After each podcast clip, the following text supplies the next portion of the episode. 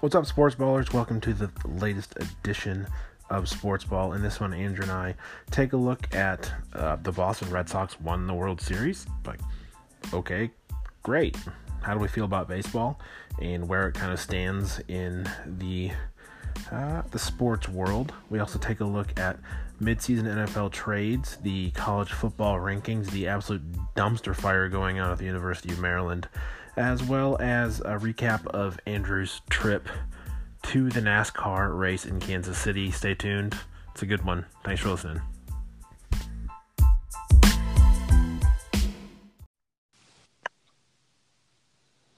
Good evening, Cam. Well, hello, sir. How are you? I'm doing well. How was your Halloween treated you? Uh, it was pretty good. It was uh, beautiful outside, nice fall weather, lots of kids running around, everyone in a good mood. It was rather enjoyable, I would say. Good. Good to hear. We turned off our porch light. you did, huh? Didn't want to deal with the uh, the madness. Nah, not when you have a dog It will go crazy at every chance he gets. Yeah, see, we left our dogs here and went to a different neighborhood to go out with some friends. So I'm sure that we left our porch light off as well. Um, but I'm sure they were still losing their minds Mm-hmm. with all of the, you know, to and fro. This and the the Fourth of July get them.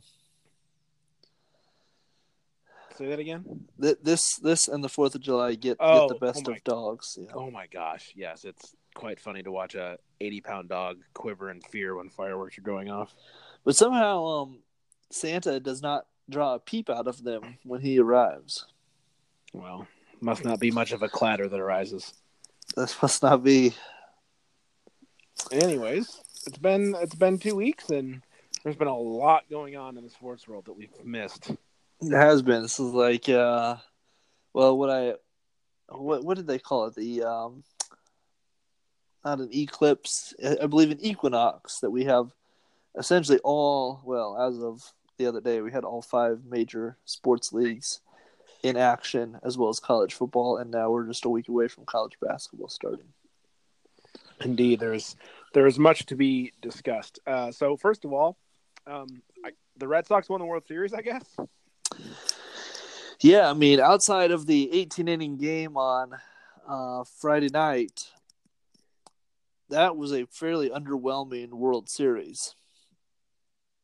I didn't even realize that they won. I thought they were still going because I didn't hear anything about it. Yeah.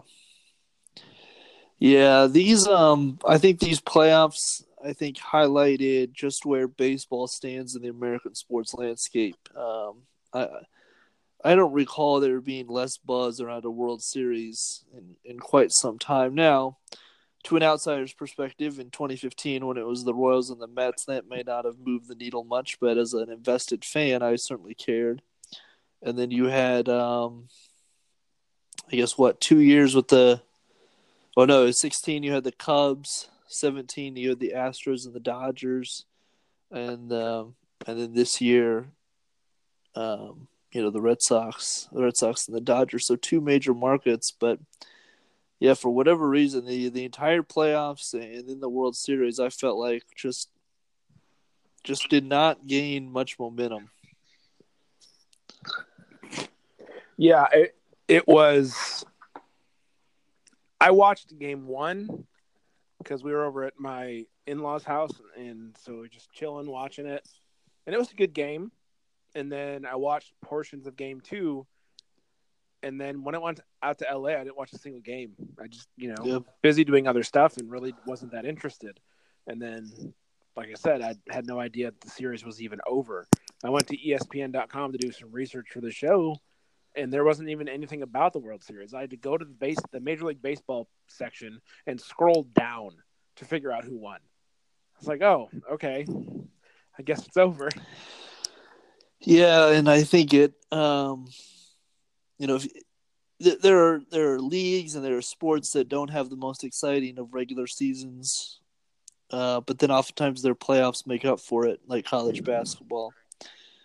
But when your regular season doesn't isn't exciting and your playoffs aren't exciting and you are losing in popularity as it is, um, I, I think there's going to be some soul searching around the sport here. Hey, it's not an overnight fix either.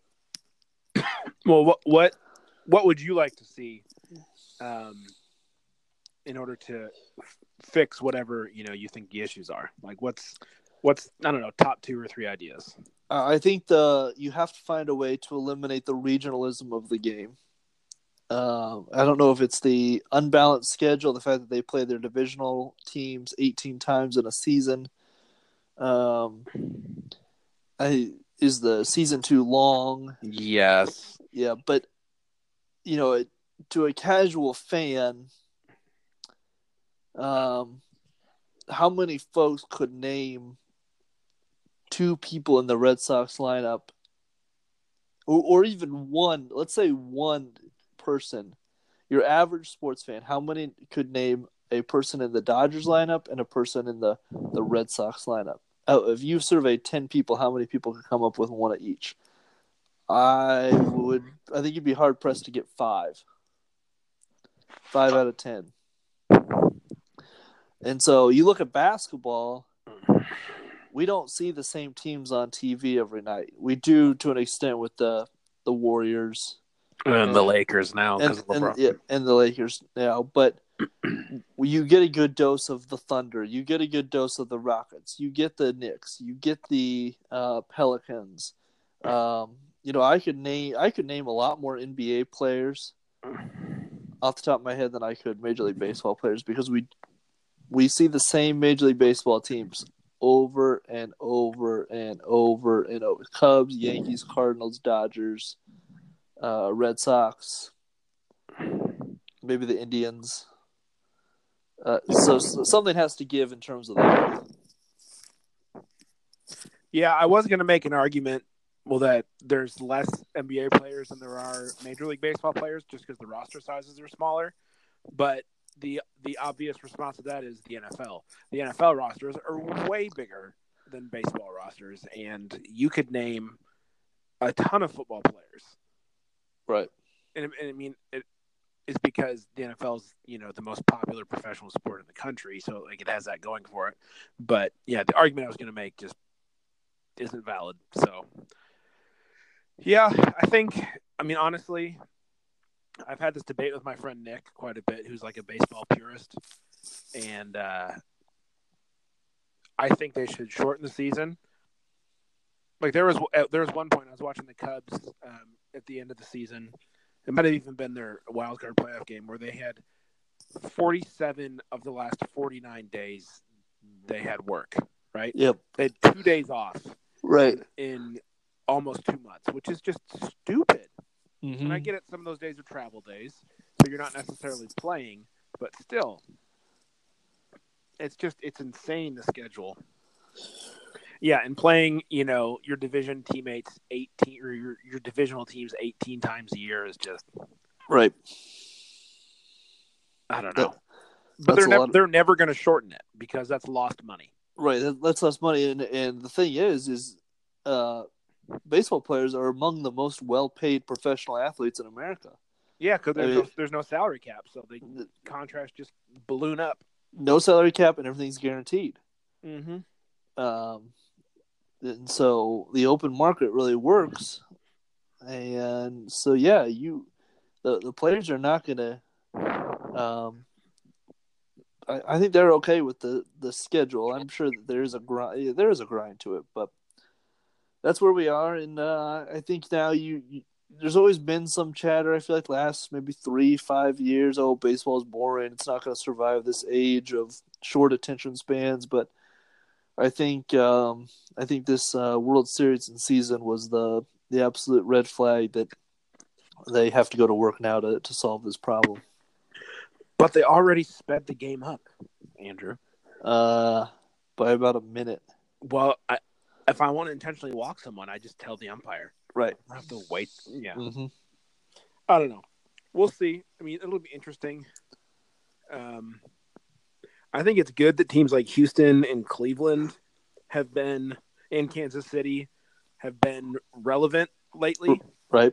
because it forces the, you know, the the media to show their games and talk about them. hmm To your point, where it's not just Red Sox, Yankees, Cubs, Cardinals. Right. That's all you ever see. You know what I mean? So I think you're you're totally correct about the regionality of it, and uh, yeah, we'll see. I, you can't do a whole lot of crazy stuff with baseball without fundamentally changing the game. So I think it's all just going to have to be like marketing and propaganda essentially to change the opinion Mm-hmm. of of the masses, and that's not easily done. No. So, And there was a time not too long ago when when uh, the NBA had its issues. oh, for sure. You know, whether Yeah. it was player behavior, what whatever it was, and you know now, I think you can make a case that it's as popular, if not more popular, than the NFL.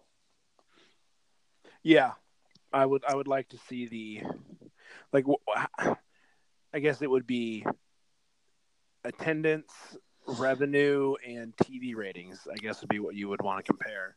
Yeah, I mean, you obviously have. Oh, I mean, there's 81 NBA games a season. You have 16 football games, so just right there, just the sheer quantity of games makes a difference, and you know your TV ratings are not going to be the same. But yeah, I think you could see it in merchandise sales and um, Well, and like, like, uh, you, and you really couldn't do attendance either because NBA stadiums are much smaller than NFL Right. stadiums. But you could do like percentage. You know, like sold seats versus empty seats. mhm. uh, fan engagement that way. So, Yep.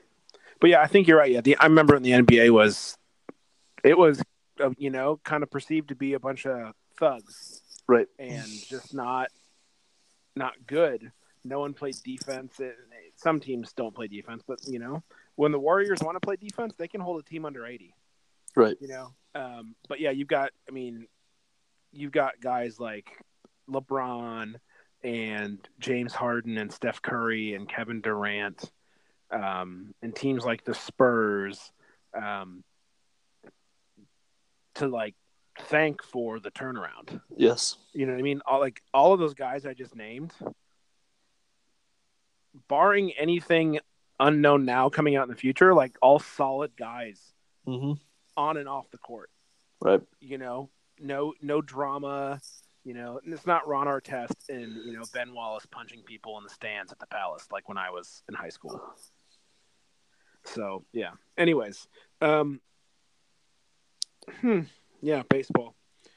It'll be interesting to see what happens in the next ten years. All right. Yeah. Um, do you want to hop over to the NFL real quick? We haven't talked about that in a while. Sure.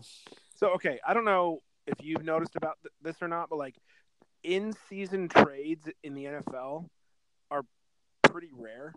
Like when you compare to other sports, how often guys will switch teams. Um, and there was two big trades this week. Uh, Demaryius Thomas got traded to the Texans, and Golden Tate got traded from my Detroit Lions to the Philadelphia Eagles Uh, I saw this. and I just went to the page to check the standings, and it was like, oh, Matt Patricia said trading Golden Tate was a hard choice. I was like, what? Our best receiver? Um, so I guess I want to get your opinions on uh, trades in the NFL during the season, why they seem less common, and then if you have any comments on either of those two trades. I think I- don't think you see it because you. I think at this point, you either know whether you've got it or you don't, and it's not like the baseball trade deadline where you've got two months and maybe you can get a bat inserted in the lineup or or you can get a, a, pitcher into your rotation. In football, you know, if you're bringing, you know, let's say if the Chiefs brought Golden Tate in as a receiver, well, working him into the offense and, and trying to improve your offense by you know bringing him in, that's a whole lot different than you know maybe any other sport in terms of a midseason trade. And so I think teams now build in the offseason or build toward the draft. And unless there's just a clear cut piece that they can add and feel like it can make them better immediately, that just the intricacies of the game make it so that they'd rather, you know, just hedge their bets and and play with the roster they've got for the remainder of the season. Yeah, I hadn't I hadn't considered the like the impact a new especially like at a skill position, Right. could have with so little time to to adjust to the new offense. If there's new vocabulary, new scheme concepts, new teammates, yeah, all that stuff. Like in baseball, you trade for a right fielder. Well, he's going to play right field. Right. you know, and Or- it's going to be in right field, and like there's not there's not you know a different style of offense or defense to be played necessarily in the way that football can be so different Right. based on your you know if you're an offense like okay is it a west coast offense are you playing you know deep balls do you run a lot of play action do you am i required to block a lot more on this team as a wide receiver or am i running down like there's just so much different stuff and everyone's got different you know code words and lingo and all that stuff so yeah i think Yeah. you're spot on and in baseball too. I mean, you, the the game changes so much in the playoffs versus the regular season that you're building toward that. So you're wanting to add maybe a backhand arm. You're wanting to add a a bat off the bench that maybe you got by with for the first part of the season not having, but knowing in a seven game series you've got to position your roster that way. Whereas the NFL, um, you know, you I think in the playoffs you want to strengthen your defense if you can. Your offense is going to be your offense, but um, you know, you look at the the teams that are the the contenders right now, the Rams, the Chiefs. Um, you know, they they did not make any any acquisitions, despite there being a little smoke around the the possibility of them doing so. Um, and so that says to me that they're pretty comfortable with where they are eight weeks in, and um, you know they're going to take their chances in terms of what they have in, in depth. Um, the Chiefs have lost some offensive linemen, uh, but they obviously feel like they've got what they need, or they could you know go out onto the, the free agent market and pick up somebody if they if they had to here uh, here down the stretch. Yeah, it's it's interesting. Um, I will say that it did surprise me at first that the Lions traded Golden Tate, but then I remember head coach came from the Patriots, general manager came from the Patriots. They're going to take their time to build the team that they want, and, and mm-hmm. the GM's already been active in the free agency this offseason, and the Patriots always stockpile draft picks. It's what they've always done, and they always build through the draft and Yeah. in free agency. And so the opportunity, and plus Tate's contract is up at the end of the season, so and he's thirty, so necessarily getting him to re-sign at a reasonable rate might not have been on the table, Mm-hmm. or at least you know a, a rate that they felt was what they wanted to pay for him and something that he would accept. Right. So if you can get a third round draft pick, you know, there's plenty of third round draft picks playing in the NFL.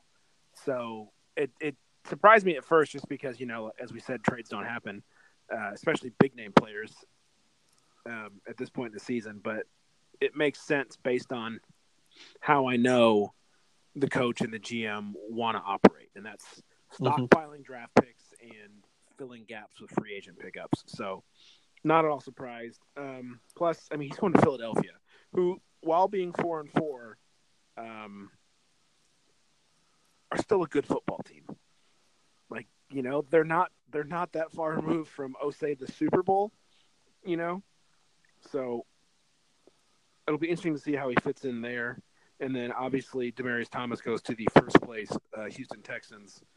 So just another weapon for Deshaun Watson in that offense. So Mm-hmm. I mean, it looks like those two teams are they're they're doubling down on winning now. Right. You know, and that would be a heck of a football game to watch in the playoffs in the Super Bowl. Texans Eagles Yeah. could be fun. Mm-hmm. I'd love to see JJ Watt on a stage like that. His motor would be, I mean, he'd be at uh, like eleven the whole game. All right, Yeah, he'd be yeah, he'd be ready. Any? Uh, what's your What's your biggest surprise in the NFL this year? Be it a team or a player. I, I think probably how uh, Patrick Mahomes just just swept the league off its feet. Yeah. Um, you know the the Chiefs have at least two more primetime games. Um, I saw he was fourth in jersey sales to this point in the season. I mean, it's not just here in Kansas City. I I think they've the the NFL has itself a, a star quarterback, and um, you know Brady's at the end of his career. Uh, Manning's retired. We, you know, Russell Wilson probably kind of tail end of his career.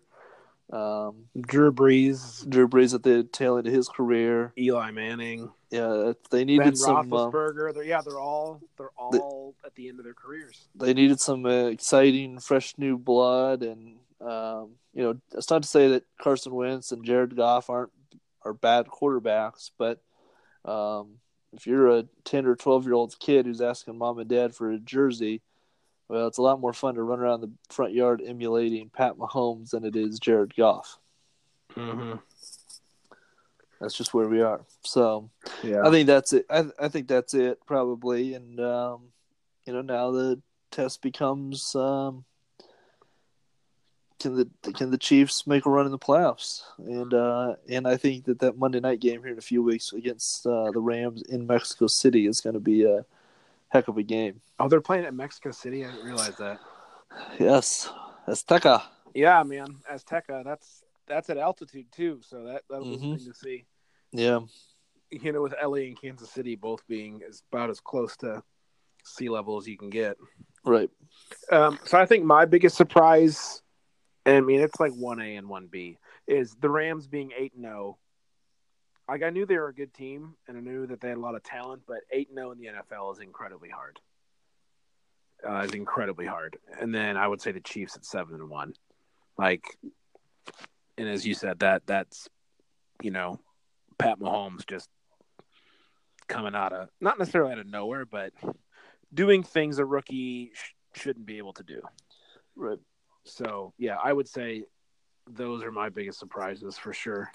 Um, all right, let's let's jump because we got to talk about college football and your NASCAR trip. So let's let's jump over to college football real quick um, because we now have the first ever college football rankings for this season for the playoffs. I mean, and uh, what are your what are your initial thoughts on on the uh, college football rankings? Uh, I think they're pretty justified. Um, you got Alabama, LSU, uh, Notre Dame, and is who's the fourth? I just had a It's Alabama, Clemson, LSU, Clemson. Yep, yep. Uh, and Michigan sits at five, and Notre Dame beat Michigan, so I mean that, that's a clear direct win. But um, the the Bin, the Big Ten can do itself some favors this weekend in Evanston if Northwestern can pull that upset, uh, and it will open the door for the uh, the Wolverines to slide in there, and then it's really a, to me a matter of them holding serve, um, primarily against Ohio State, and then potentially um, against Northwestern in the Big Ten championship. I mean, the or Iowa, or Iowa, who's yeah, who's number sixteen in the playoff yeah. rankings. Um, so I, think if if you were, um, you know, to to put the odds on who the actual four will be, I, I think you maybe swap Notre Dame and Michigan out. I I have a hard time thinking that anyone past seven or eight is going to slide in there. There would have to be absolute mayhem these last four weeks for that to happen. Um, because yeah, well, Alabama's Alabama's too good. Um, I, I guess they do they do play LSU this weekend, but we've seen before. You, I, I think if if LSU loses by even seven on Saturday, then I think they they're right there still. I don't I don't know how they.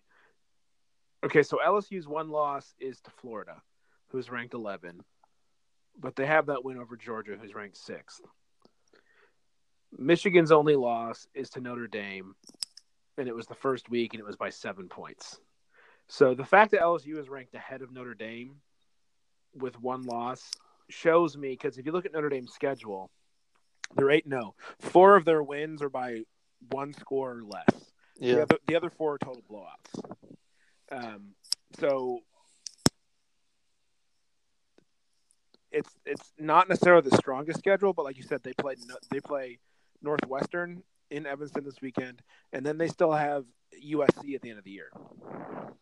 So Notre Dame's got a hard road ahead of it. Uh, Yeah, LSU actually- and Alabama this weekend. I don't if if LSU loses, there's no way they're in the top four. I don't care if it's by a last second field goal. You can't have a two loss team in the top four when you have Michigan, Georgia, Oklahoma, Washington State, Kentucky, and Ohio State all with one loss. So I, I, I now I've I've got it pulled up here, and I'm going to take back what I said two minutes ago. I think there's five teams that legitimately have a shot: Alabama, Clemson, Notre Dame, Michigan, and Oklahoma. I, th- I think because you assume that Alabama is going to beat LSU. Now that gives them two losses Yeah, and not a shot to play for the SEC title. Correct. Um, then if Georgia beats Kentucky this weekend, which that may not happen, um, Alabama, Alabama either beats Georgia or Kentucky in the SEC title, giving one of those teams their second loss. They're out. Yep. Um, so now you've you're down to Alabama, Clemson, um, and then yeah, and then you have a combination of two spots between Notre Dame, Michigan, and Oklahoma, in my opinion. But Oklahoma still has to play. I believe they still have to play West Virginia and um, and Oklahoma State. Uh, so they've got Oklahoma State's at home, but West Virginia's on the road. Okay, but they still have those two games left, plus a Big Twelve title game. Yeah. Um, and, and then, yeah, if chaos really occurs, you've got Washington State sitting there waiting. Um, but Ohio State, you have to figure that there that's a long shot because, um, you know, Michigan's favored in that game, and then your eleventh team is a two-loss Florida team. who won't so- be in the who won't be in the SEC championship game? Right. So yeah, I, I feel like there's you know five with uh, we'll put Washington State as an outlier, um, but yeah, I would take uh, an Alabama Oklahoma semi and a and a Clemson Michigan semifinal for sure. Oh gosh, that'd be so stressful. So okay, here's here's a fun thought. What Mhm. if what if LSU beats Alabama? I think we've seen before that um, that that Alabama will still get in. They, they they didn't even win their division last year and made it in. So, I mean, that's that's been demonstrated before. Well, they won their division. They didn't win the conference, right? No, it was it was wasn't it Georgia and Auburn in the uh, SEC title game last year, and then Georgia won. Oh yeah. Sorry, I forgot. Yeah, yeah. Then uh, Auburn went to the con or the uh, the Peach Bowl. But yeah, because then uh, Alabama was the fourth team. They played Clemson, and Oh, that's right. In the- Yeah, yeah, yeah. Yep, yep, yep. so yeah, back to me now. so yeah, uh, I don't I don't think it changes anything if Alabama loses on Saturday. I think it hurts everybody else if they lose Yeah, for Yep. sure. So yeah, so this weekend we've got Alabama, LSU, Notre Dame, Northwestern, uh, Michigan, Penn State, um, and and Georgia, Kentucky. Yeah, yeah, man. There's a lot that could go really good or really bad this weekend. Yeah, it's a great time of year. I saw somewhere like we've got football on professional or NFL like every night through Thanksgiving night, or the day after the, the day after Thanksgiving. That's no, it's actually it's actually up until the day bef- the Wednesday before Thanksgiving. There's no game that night, but then Thursday, Friday, Saturday, Sunday, Monday it like restarts again. It's a Oh, great my. time, great, great time of year. I had Toledo and Ball State on tonight before we started recording. Probably be the- Oh, that's gross. you just throw out the records when the Cardinals and Rockets get together. Yeah. Well, I guarantee you no records will be broken. All right. So, um, an, an interesting uh, real time follow up. I had on our show notes that DJ Durkin got reinstated to Maryland yesterday. to Uh, yep. some serious backlash from Do we have a breaking news, uh, like a breaking news sounder? um whoop, whoop, whoop, no that's awful. Um and he got fired today. So he's been on paid leave since august 11th he's been collecting a paycheck for the last two and a half months. Yeah. with you know unable to do anything. So he's just been you know at home. Who knows what he's been doing? But he's been raking in a massive paycheck they brought him back yesterday after all of the investigations into the death of jordan mcnair um, were finalized and the president of the university announced that he uh, was reinstated and that the president was going to retire at the end of the school year in june huge backlash. Students are angry, parents are angry, players are angry, boosters are angry, all this stuff. Uh, turns out the board of regents essentially strong armed the president into re- reinstating both Durkin and the AD and said if he, they didn't do that, he they, would fire him. And obviously, you know, getting fired is worse than retiring, you know, for pension purposes and retirement and, you know, all that sort of stuff. Um, but then he came out today and said, you know what? No, coach is fired, and uh, the remaining time that I have at the university is going to be spent trying to figure out how to, this doesn't happen again, essentially. Um, and it's just like, what a dumpster fire.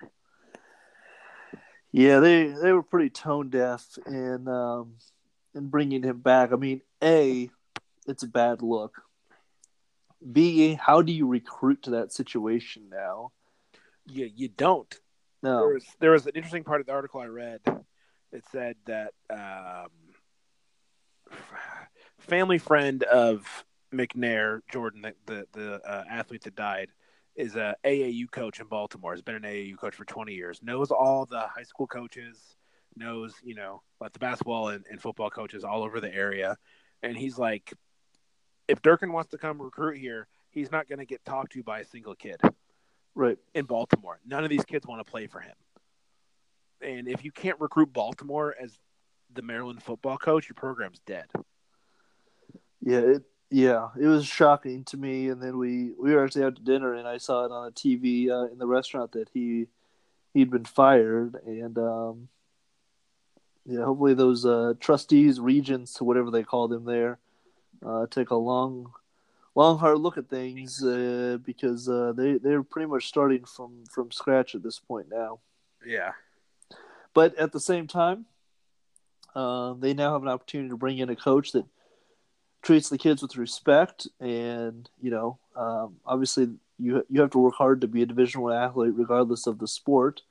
But um, you know, they may they might find quick quick success. Um, they got kids willing to work for them if they're treated right, and um, and it may may create an overnight culture change to a degree. Well, and they are five and two. So it's not like, Right. you know, but I mean, Durkin's record wasn't great. And it's weird, like he came from Michigan. He worked he was a defensive coordinator for Michigan. And then he left for the Maryland job and Michigan wound up getting Don Brown to come over from Boston College. And we've had a top three defense every year that Don Brown's been here. Or been Yeah, Michigan. So it's like at first worked out well. yeah, I was all proud of like, oh, look, one of our guys is off being a head coach now. But it's like, I think he was a coach in Michigan for two years, and it's like, bro, and I don't know, like, like I don't know if it happened because he was like intentionally negligent or if he was unaware or what. But it's like you're the head coach. Everything that happens is your fault. hmm That's just the cost of being a leader, right? And Yes. yeah it's just you know what just what a what a terrible like it was already an awful situation that a 19 year old died from heat stroke Yeah. which is 100% preventable. Absolutely, especially in today's day and I mean, yeah. there there have been things put in place to prevent that for, for a long time, and but it's yeah, like just- so you, you're you're you're trying to handle this terribly you know this terrible situation and then you do it in the worst way. You bring the guy back and then fire him a day later is just Yeah. oh man. Yeah doesn't doesn't look good. Doesn't reflect well on anybody. No. But, anyways, uh, on that super exciting note, um, why don't you tell us about uh, your dad's first experience at NASCAR?